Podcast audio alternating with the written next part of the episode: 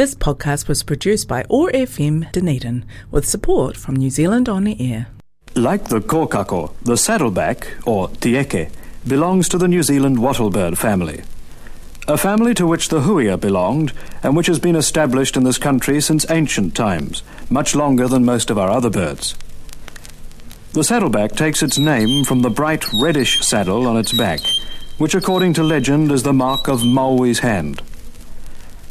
Sadly, this attractive bird has disappeared from the main islands and exists only on a few offshore islands, carefully chosen locations for resettlement away from predators, which appears to have saved the tieke from total extinction.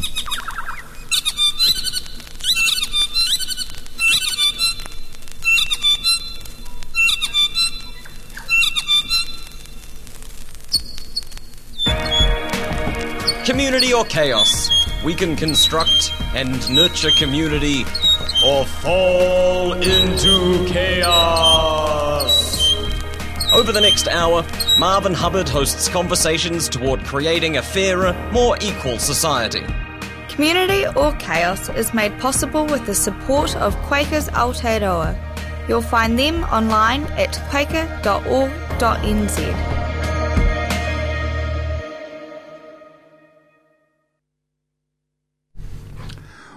Welcome back to Community or Chaos. Hopefully, most mostly community today.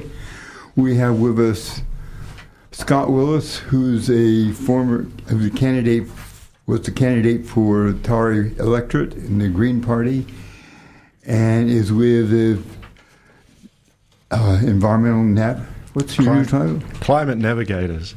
Environment navigators. Climate Navigators. Climate navigators. Right. Yeah. Okay. And we'll be talking about climate change a lot today. And you can podcast this later in the week or early next week by going to podcast oar.org.nz and then go to podcast and then go to community or chaos. Oh, Scott, how long have you been interested in global warming or global heating and why?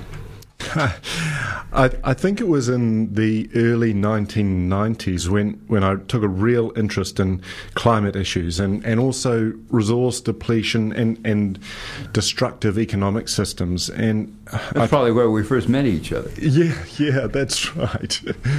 you know, I, I, I, you know, I'd studied some of that at university, and um, but it was meeting it firsthand, um, and I spent some time living with neo peasants in France and, and, and travelling and, and seeing plastic replacing banana leaves. Um, you know the the the depletion of vegetation in the high Atlas Mountains in Africa, the, the, the type of impacts that humans were having on the planet really came home at that point. Well, could you tell us about your work on renewable energy, sustainable housing, and sea level rise? Yeah, yeah. Well, I mean, look, I, I, I work as, as Willis Advisory and, and as um, an associate consultant with Climate Navigator, and I'm I'm, a, I'm I do work as the chair of the Energy Committee at the Chamber of Commerce. Um, a member of the Innovation and Participation Advisory Group at the Electricity Authority and, and a trustee at Cosy Homes, and, and those are ways in which, um, you know, I'm trying to push for systemic change, but you know, back in um, the early 2000s, I was really inspired by the Get Smart, um, Think Small document from the um, Parliamentary Commissioner for the Environment, and and that led me to work through at the time the Blueskin Trust on on um, climate change. Um, adaptation through the Our City, Our Climate workshops, taking um, community um, workshops to help people see where they could take action. Um, it, it, led to trying to build renewables for Dunedin City um, and and encouraging the use and understanding of how we can use solar and wind. And it, it led to, of course, the building of New Zealand's first climate safe house. Um, that's um, you know an affordable, modular, energy efficient, transportable eco home for a vulnerable resident, but really a model for achieving climate justice. So, Does it discourage you when you?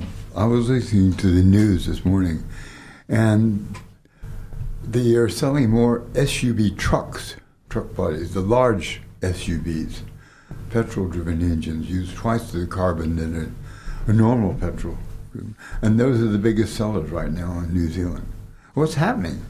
Yeah, um, I think it's it's it's a sad state of affairs that, that there's there's almost a a knee jerk reaction to change and and there's a power of marketing that is going into this. And I'm you know I, I've been debating somebody on a on a social media platform about this this most recently and you know they they they feel as though it's it's an impingement on their freedom um, well, that that's the way it's being portrayed and well, that's and the way our economy has been portrayed for the last forty years too. Mm. Ever since uh, Labour Party changed back in the nineteen eighties. Nineteen eighty four. That's right. Well, could you tell me? Could you talk about when Dyer wrote an article on North America's heat wave uh, seven and the heat dome effect, saying that this was coming much faster than this, even the scientists predicted, and they were, and they're scared. Mm. And we've seen hundreds of deaths in British Columbia and in uh, Oregon and Washington in the United States. This is not Africa or the Middle East or any. It's right where they said everybody thought they were safe. Mm, yes. Yeah. I mean, I think this is a real example of how we. None of us are safe. None of us are safe, and I, you know, I've I've lived and worked in forty degree temperatures, and it is extremely hard. It's it's it's difficult to do anything, and I can't imagine what fifty degree temperatures must be like. So Gwynne Dyer's article really talks about the, the weakening Gulf Stream and, and the the um, the the lowered temperature difference between the Arctic and the more temperate zones. And I, I think about that in terms of a river, you know. And for, for, for years before human interventions, rivers have run, and they've run and had teeming life in them. Then, if you imagine a river with high irrigation coming out of it, um, use for urban urban um, water demand, all of a sudden we start affecting the flow, and then we have we have drought and we have warm pools where fish can't survive. The fish fish die. So if we've got a slowing jet stream, we're the fish in that pool, and we will we will have um, fatalities if we or and increasing fatalities if we don't slow our emissions. The, the facilities will probably be in the millions or billions, won't they? Eventually, if we don't. It, uh, you, mm-hmm. I mean, the people who really study this think that if climate change, if we don't do, if we don't mitigate climate change, why our civilization will collapse. Human beings may survive, but it'd be like going into the dark ages again. Yeah, I mean, I think this is this is the reason why we must do everything we can right now because climate breakdown is underway. But the faster we reduce emissions, the longer we give ourselves time to adapt, and and the longer we give ourselves to, to ensure there's a just transition to a, a more regenerative and a more distributive and a more resilient economy and a more resilient Aotearoa. And we need to base that on a, a circular economy. So we, we, we've got options. There, there are options in front of us, but we have to be willing to take them. And, and that's where the hard choices come in because can we stop this short termism and start thinking about our children and our grandchildren? Because this is what we need to do. I mean, I know families that have grandchildren, but they don't worry about that when they buy their car, or they don't worry about that when they think of what's important in the, in their life. They what they think they're doing right by their children by getting as much um, money and, and the best status they can get, but they don't think of what will happen to their children in um, 30 years. Yes, I, I mean, I, th- I, think we, we all like to think that we're we're, we're logical, rational creatures, and um, but we're not. We're human, and um, and we can see um, we can see what happens. We've we've got plenty of examples of what happens when civilization is in crisis, and and we're in we're in an, a, a, a global civilization in crisis at the moment, and it's you know social rupture is often the result. Um, we've we've seen in, in the US and in Brazil the rise of people like Trump and um, Bolsonaro, and and and the politics of division. And I think we need to to not to not um, to be careful not to criticize those people who are making poor decisions, but to look to how we can have system change that enables people to make good decisions and the right decisions. One of those right decisions is probably letting people that can afford to do so, letting the government know that they're willing to pay higher taxes in order to have a, a better civilization mm. that survives. Mm. Mm, and I think there are signs that um, there's there is support and understanding that government can do a lot, and and for government to be able to do a lot, we need to reform our taxation system. We need to reform our economy, and I I, I think um, you know the the electorate has shown, um, even in our short term political system, that it's willing to to support political parties that are investing in in some of the right stuff. So I think there's a there's a general shift here happening towards building well-being into our system. And wait, don't we radically need to change our both our physical and social structures, including the economy and the, and the point of view of what economy is for? Uh, we certainly we, we do we do. I mean, an economy and our social systems really uh, have grown and exist in a stable climate. And, and the, the problem is that the climate's no longer stable and our coastlines aren't fixed. So we've got to adapt our human systems to fit a new, more dynamic reality. And, and, and because the economy is a social construct, we can see change happening with a, a change in terminology. So we've seen um, this idea of well-being being used.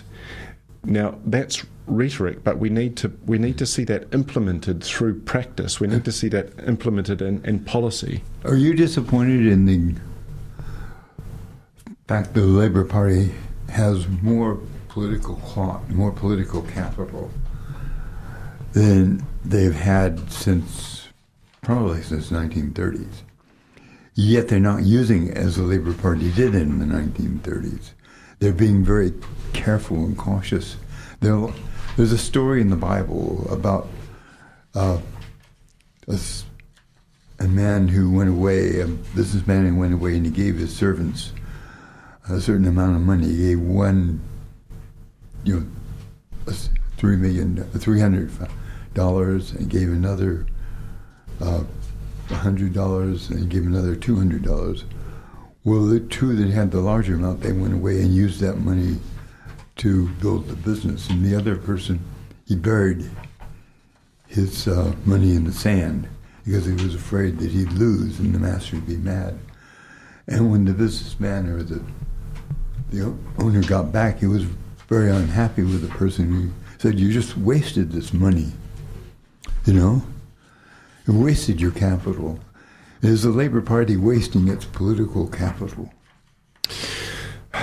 It's it's it's hard to know. It's hard to know what what the electorate will think. But you know, but I, they've got a better chance now of of being listened to and doing things than they have had for a long time. Maybe they, will ever have. I, I agree, and I and I'm I'm I'm disappointed with the timidity in which they're acting, but I can also see that, you know, that they've got a they're a major political party, and they're, they're, they're I guess looking back. Um, and trying to repair some of the damage that, that's been done over the over the previous decades, and I and I think that's uh, that's something that that traditional politicians do when they see that there's there's a multitude of problems, but um, you know we, we we need in this moment of climate breakdown we need really visionary leadership. And, and we, we, we can't we can't have simple responsiveness to events. We we need to we need political leaders who understand the complexity and the and the and the scale of the challenge. And are willing to focus on the solutions and the solutions we have at our fingertips. Okay, what are some of those solutions that will carry us through in the long term? Well, I think I think we need to start looking at how we can shape an economic model that, that's going to give us an intergenerational approach, long come out, long long term outcomes, rather than short term box fixing. And you know it, it, that's the type of model that would be funding communities, um, a reimagining of value to think about green procurement through supply chains to support sustainable businesses. Um, it would be things like supporting the growth of community housing. Um, um, it would it would be looking at we giving returns to the community, supporting community energy schemes, ensuring that we have local food production, and and having um, uh, community involved in in how local local government divvies up budgets for for city projects. It's that type of, of civic participation we need to encourage. All right, I'm going to play a, a song now and then we'll come back.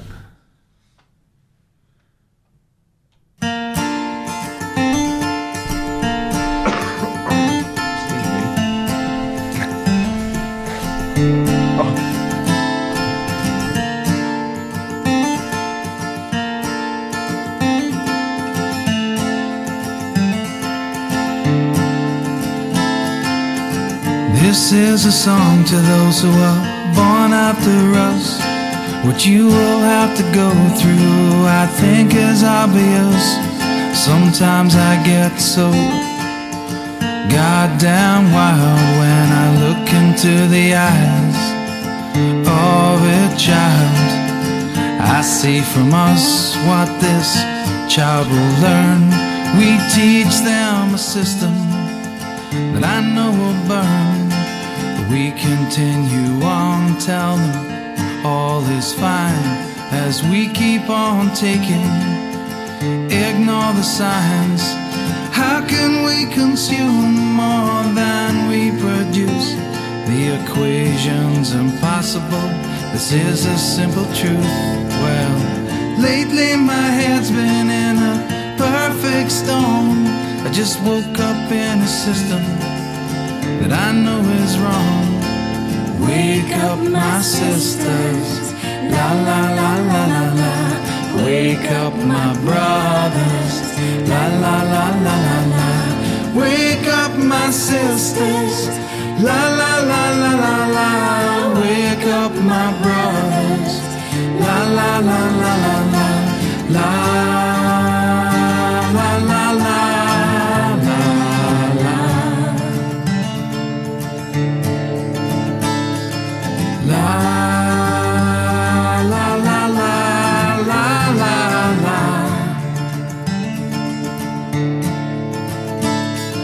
Sense of entitlement is now fixed in our heads. And we think it's so smart to defecate in our own beds.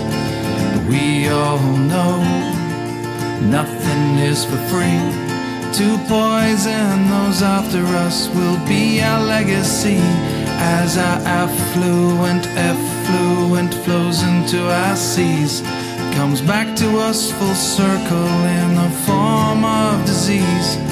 And she tried to warn us, but he's no longer here. We killed him because he tried to teach us to share. How can we consume more than we produce? The equation's impossible. This is a simple truth. Well, lately my head's been perfect storm.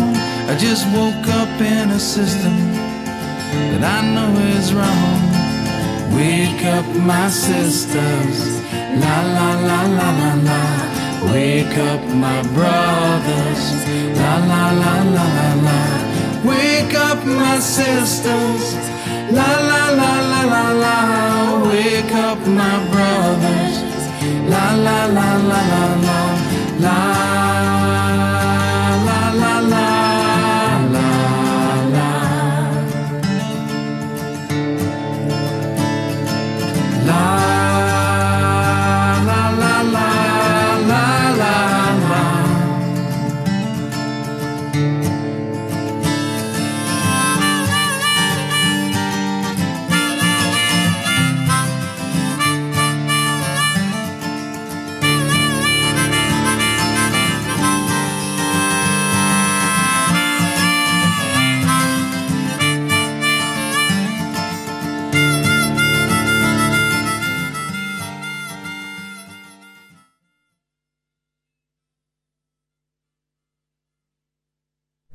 was Craig Smith from 45 Degrees South. And he often does children's songs, but this is not a children's CD. And um, I think he's also played with the Christchurch Symphony Orchestra. You can podcast as I mentioned before, before by going to or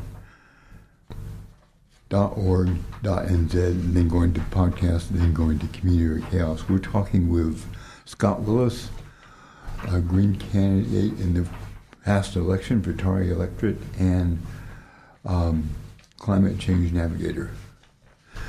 Well, what would you first? What would you do locally if you if you were the city council? if I was a city councillor. Well, I think there there are um, really good things um, happening at the moment in the city council um, because city council have been appointing staff to work on climate change issues, and and that's that's a really critical part for or, or role for the, the city to play. How do we how do we reduce emissions?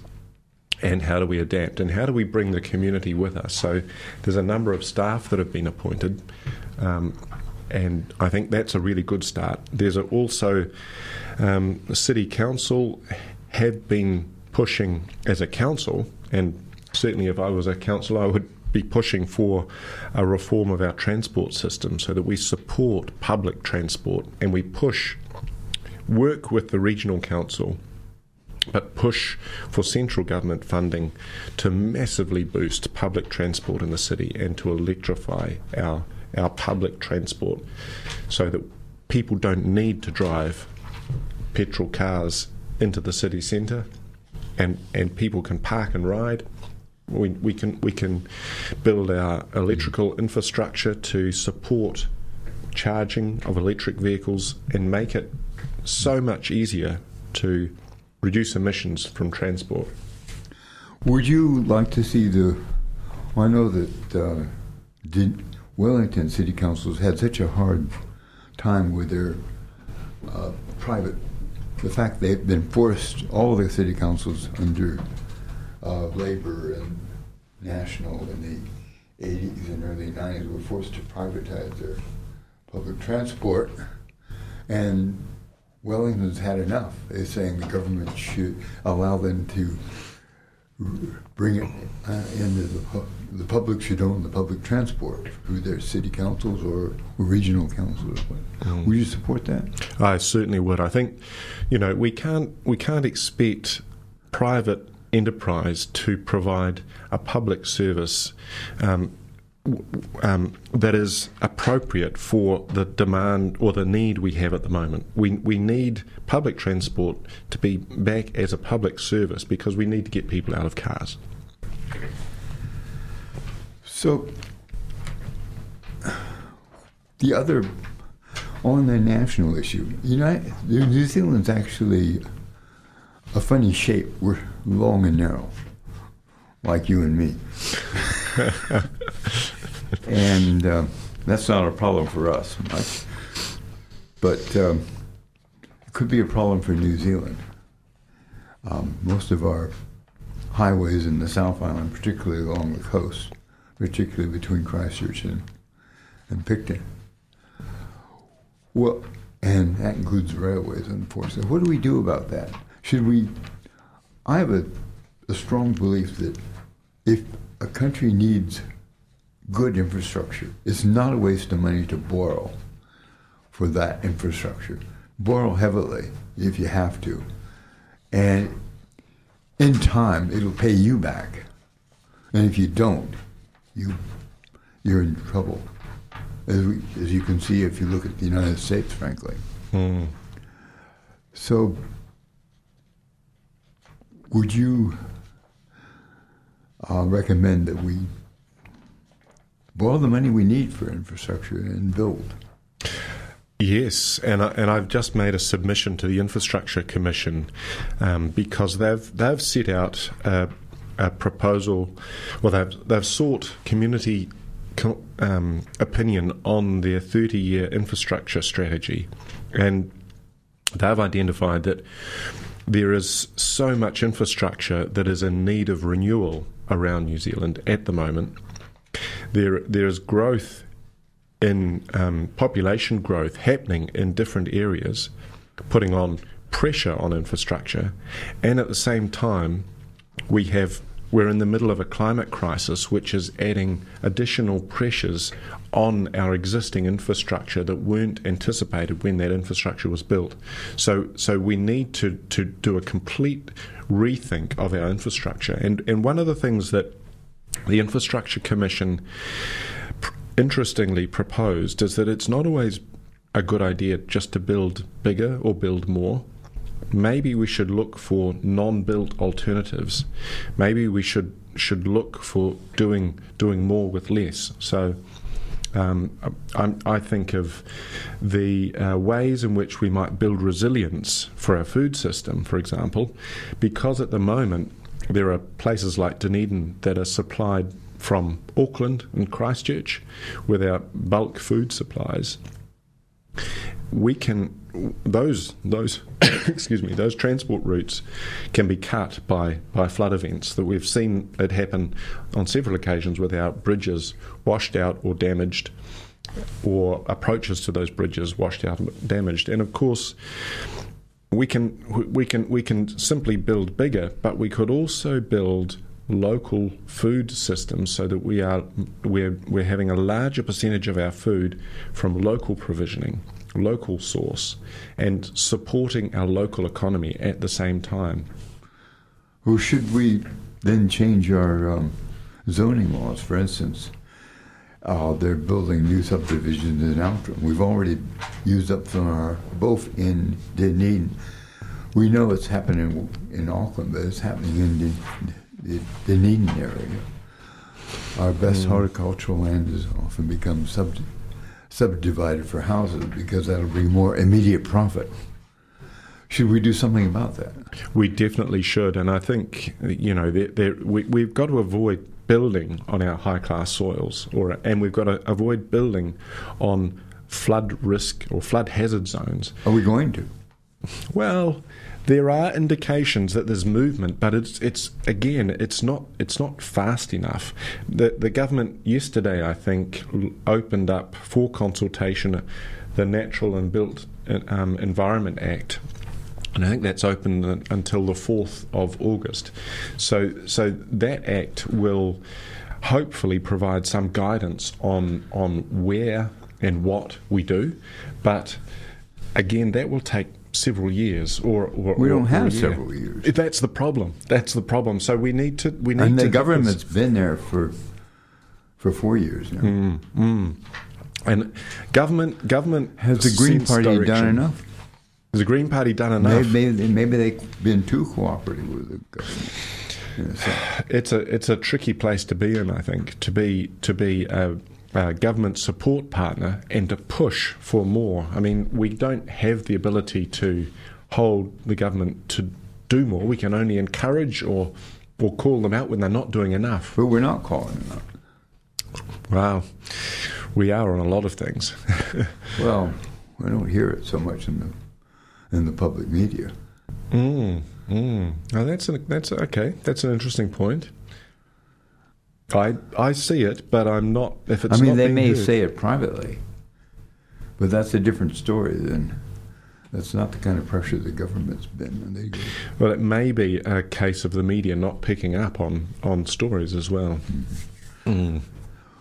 I understand there's going to be uh, competition for the leadership of the Green Party the next time they choose co-leaders. You have anything to say about that? Oh, I think it's a healthy thing to have a have a, a discussion about um, leadership quality and direction of a party, and, and it helps. It ensures that the Green Party is a is a democratic. Um, and, and, and vital party. So I'm, I'm I'm looking forward to the AGM. I think it'll be a, a, an interesting discussion. Is it a bit of a wake-up call? Uh, I think it shows the diversity of the Green Party. I don't think it's a wake up call. I think it shows that there are there are um, Green Party has um, has a, a, a, political side which aims to get political change happening, but it also has this activist activist support base that wants to see more happening, and, and it But they're also political well. because you don't get major changes without political change. Mm, mm. So I think there's a a, a, a a natural partnership there, and we need to see how we can how the activist base can support the the political structure. Now, How can we have a government which seems so virtuous and moral in its agenda, yet is still in doing business as usual at a time when we're actually the crisis isn't coming, the crisis is here. Mm. Mm. Well, I think we're, we're, we're, we're, we're, we're in the challenge of the short termism of, of the three year appointment, and I think. I think government gets into this position where they want to hold their place and they want to grow their base and they're willing to do what it what it takes to stay there. And that often means lovely rhetoric, but not necessarily the action we require for for building a resilient Aotearoa. And I think that's where we need to have we need to have the the competence in government from If um, the first Labour Party policy. had had that had acted that way, would they be remembered? If that if the if the Savage and Fraser's Labour Party in the 1930s and 40s had that attitude, would they be remembered as a memorable party, a Yeah, memorable government? no, I don't think so. But I think we're in a different different space But now. the crisis is just as great. the crisis is greater Maybe gr- is greater, but the, the, the way in which political debate happens is more complex as well, and that's that's the great challenge I see all politicians having. Well, what can we do as individuals? I mean, to change the the government's inactivity. We can we can submit on on all major bits of, of regulatory change, like the National uh, and Natural and Built Environment Act, the Infrastructure Commission, the Climate Change Commission. Those things have passed, but there's, there's a there's a, a suite of um, consultations that are coming out. We can write letters to the editor. We can we can go to public meetings and talk to our politicians, and we can certainly vote when we have the opportunity for the most progressive, the most um, politically um, or, or politically positive on climate action politicians there are. We we can we can live our own lives as, as best we can, but we can push at every opportunity for system change, for a better system. I recycle. I ride my electric bike. Um, we rarely drive the car, but I know that's not going to make a bit of difference, frankly. Mm. Maybe as an example, but it won't make it a, a real difference. What will make a difference is when governments and corporations Mm. change. Mm. And I think that's one place where we've actually gone wrong. I think, you know, 15 years ago we should have been saying, not dig your own garden better, recycle. Get in there and recycle the government. Mm. Mm. Yeah, I don't think it should be your job to have to um, sort through your plastics to decide which are recyclable and which are not. You, we should not be having to deal with that problem at, But a, we at, a, at a level. At a- But instead of thinking about what we could do as individuals, we should have thought more about what we make, what we can make the corporations and government do. Hmm. Um, and and I think you know one one example of that is what happens with Rio Tinto and the Tiwai Point site. We've got a, a, a corporate there that has received massive taxpayer subsidies to stay in New Zealand. Actually, they'd be New Zealand would be better off wouldn't it, without them, wouldn't it? I, I, I genuinely think so. We, we have a we have a company that's providing jobs, sure. But how much electricity do they use? Thirteen to fourteen percent of New Zealand's electricity supply Not people. goes to not, Tiwai people don't realize that. Mm. And right now we've got plenty of electricity, but when we, as we go toward electric trains, electric, electric transport, we'll need more electricity. We're burning an awful lot of coal at the moment at Huntly to Well, we keep wouldn't our have to electricity burn coal system. if we did first change our system slightly, but also use uh, Manapouri for the good of the whole grid instead of just. Um, of course, that needs structural change too. I mean, we, we haven't kept up with uh, the structures for sending power to the North Island as we should have.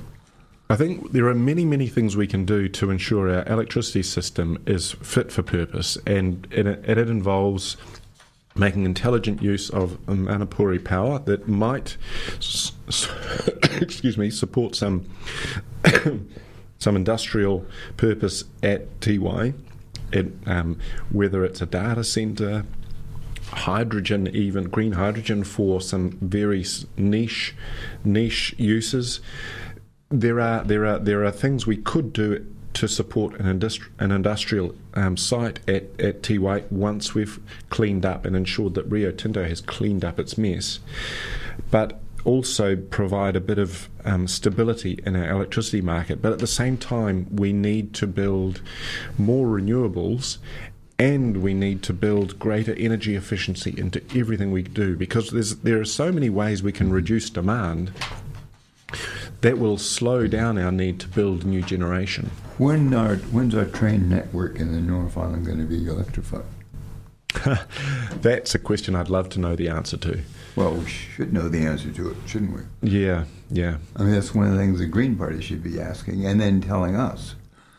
Green Party is definitely pushing for electrification But they should of the say rail. that we don't have an answer yet. We don't know if it's ever going to happen. Instead of saying going to happen.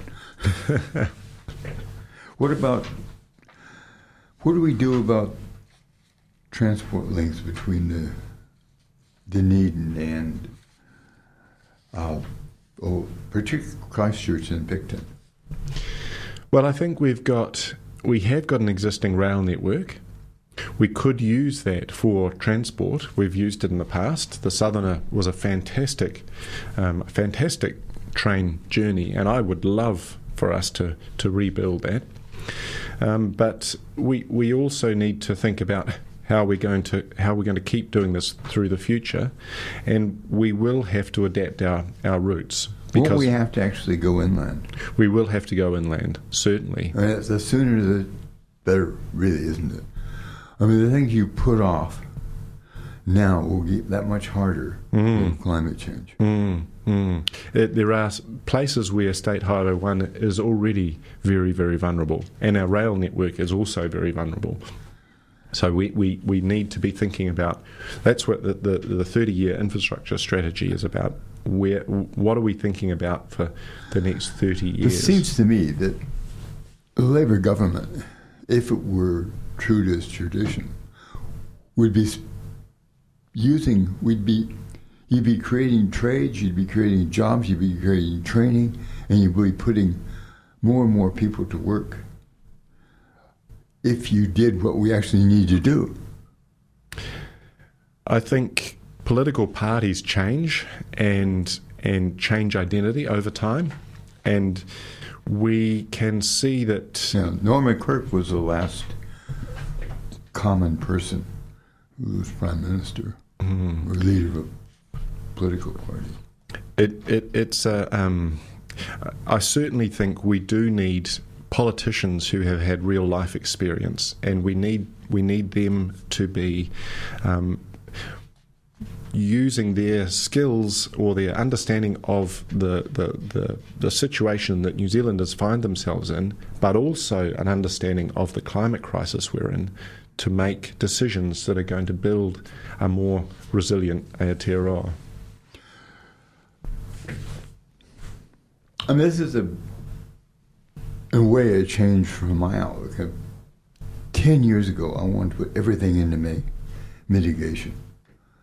I thought adaptation was was good, but I thought that we might see adaptation as a way of not mitigating. We carry on using our uh, buying our big utes as we're obviously doing and carry on the way we were because we were going to adopt to climate change. We, well, now we know we're going to have to adapt to it because we haven't changed, uh, we haven't mitigated enough. But we still have to mitigate, don't we? Mm. And I think we can look for the sweet spots because, you know, there are many things we can do that are both mitigation and, excuse me, adaptation. So, for example, climate safe housing built to a higher standard or, or housing retrofitted both reduces emissions and ensures that we are more adaptable to the changes that are coming. Or local energy systems reduce our demand of Huntly coal if we're building renewables, but also ensure we've got security of supply in local regions that can that can be incorporated through smart grids. So there, there are ways in which we can do both, and we, we should be we should be um, picking off those easy to get those those sweet spots first. Should we have a new, again a New Zealand shipping com- coastal shipping company?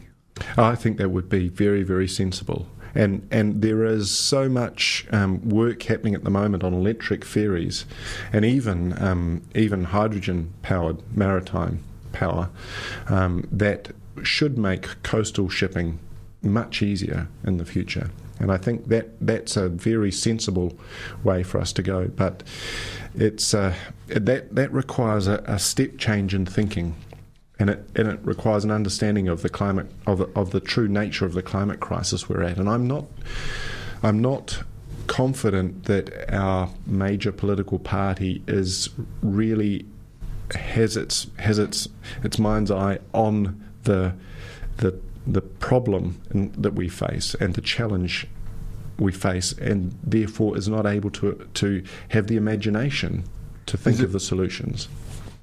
Partly the economy that our economy is still based on GDP and growth, material growth.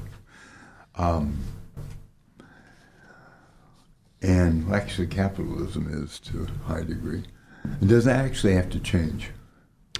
Yes, I think we need to certainly look to Kate Raworth's model of donut economics and, and, and think about how we can um, how we can ensure that we've got well-being within the the planetary limits. So we need to be I mean, thinking how about are you going to make the planet. changes if you're a head of a corporation?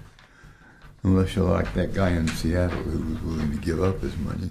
If you want a um, a bonus of a million dollars every year or every three years, and you want to to bank a million dollars a year on your regular salary, and you know that's all based on uh, growth and making the stockholders wealthier. How are you going to change direction when you when you're in that situation? Well, that's got to come from civic and public pressure because you know if we go down that path, we are truly into chaos. And we, we, we can't afford that. So we need to ensure that we have the debates about Right. reducing and this is what inequality. We've done with electricity, actually. We what? This is what we've done with electricity. Yes. Yes. so, do you see part of what your job is to make that debate happen? Certainly, and I think we need to create places for conversations and, and discussion and, and it, realize that not everyone's at the same place. but we have a common purpose to to create a world and a and a society that our children and our grandchildren can thrive in, and that that should be one of the most basic things we come back to.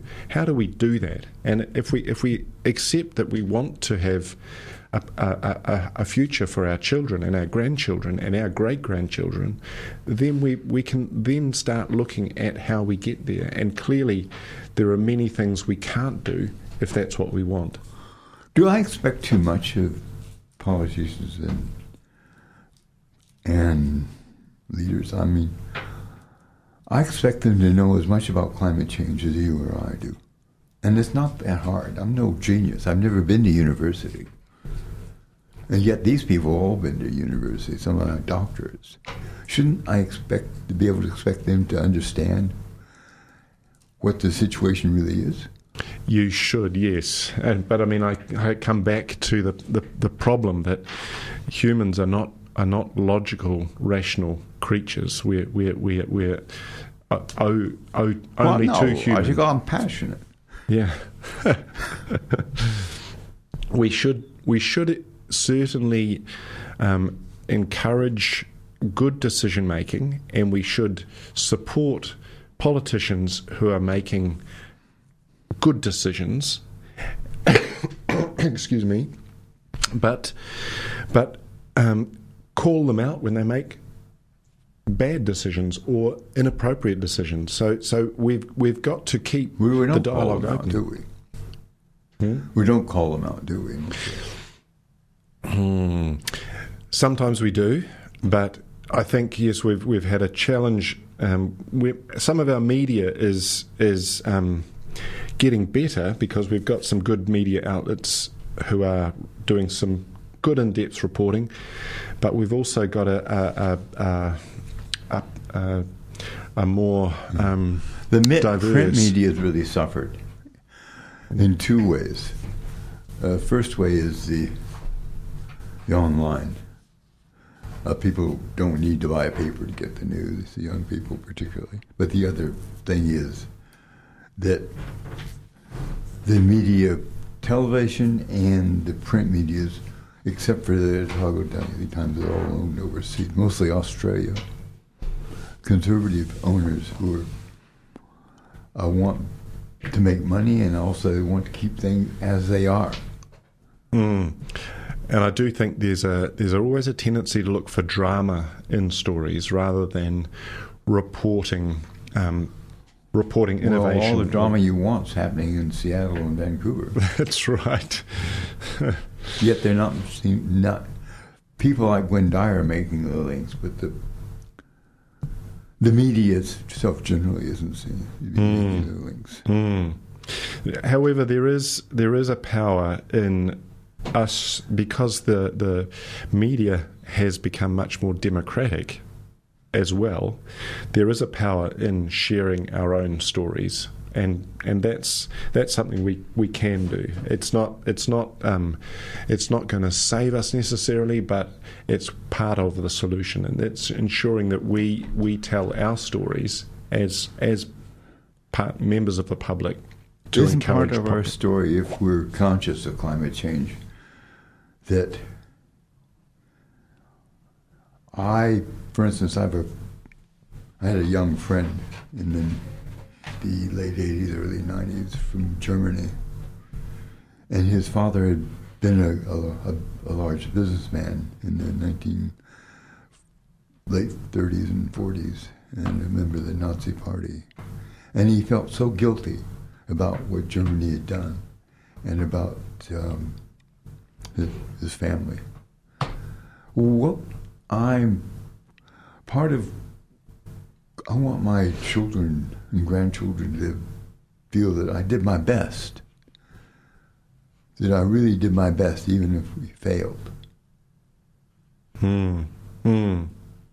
Yes, I, I, I, was talking to my sons not so long ago. They were both in Wellington during the, the latest storm event, and we were talking about climate change. And I was, um, I'm, I'm always cautious when I'm talking with um, my sons and that generation about the the, um, the, the climate crisis we're in because I don't I don't want to concentrate on the on the negative, and I, I was heartened. Um, Bruno was was particularly engaged because the the storm was so dynamic and so in their face, and and his his comment was that you know, humans have a capacity to act. We've shown how destructive we can be, but we're also incredibly creative. And now is a time if, if that that we can grasp and we can do things differently. It feels as though there are opportunities for making change happen in a positive sense. So we often concentrate on the bad stories, but there are many, many good stories happening, and, and we, we, we should also look at those and take heart from, from what is happening. Oh, one of the things that's happening is that the European Union and also the some of the economic structures in Northern Europe, in Europe and North America, are taking starting to take taxation really seriously. It's saying the corporation should have to be paid taxed, and that's. I've been talking. I mean, radicals have been saying this for 20 years or more, or 30 years. But it's the first time the establishment's been saying it seriously. Is that a sign of hope? I think it is. I mean, I'm I'm no taxation expert, and, and I and I, I'm, I'm I'm not finance is not one of my areas, but I certainly see that the European Union, in in particular, um, is working its way through the the great challenge of decarbonisation and is realising that it can't can't continue to give a free ride to the corporates any longer.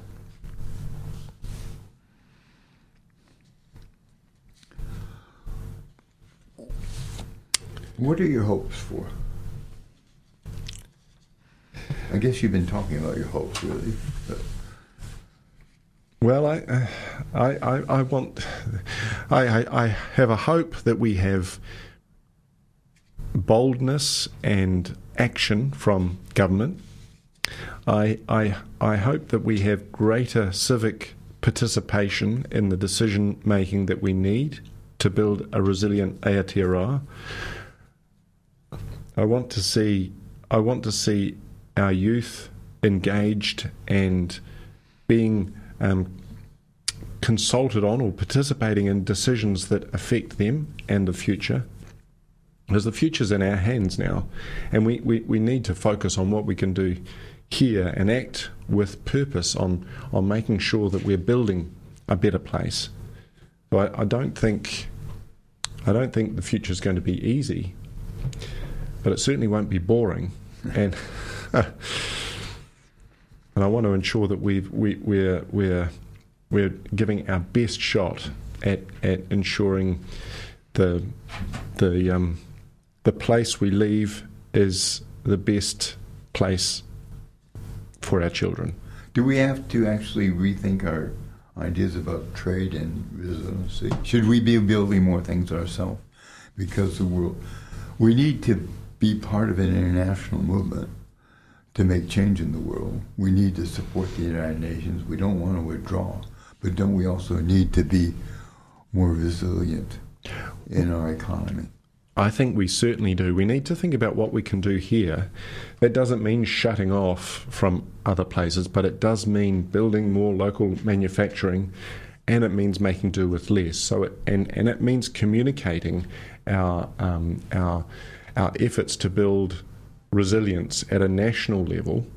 So, for example, our transport system could be powered 100% by electricity.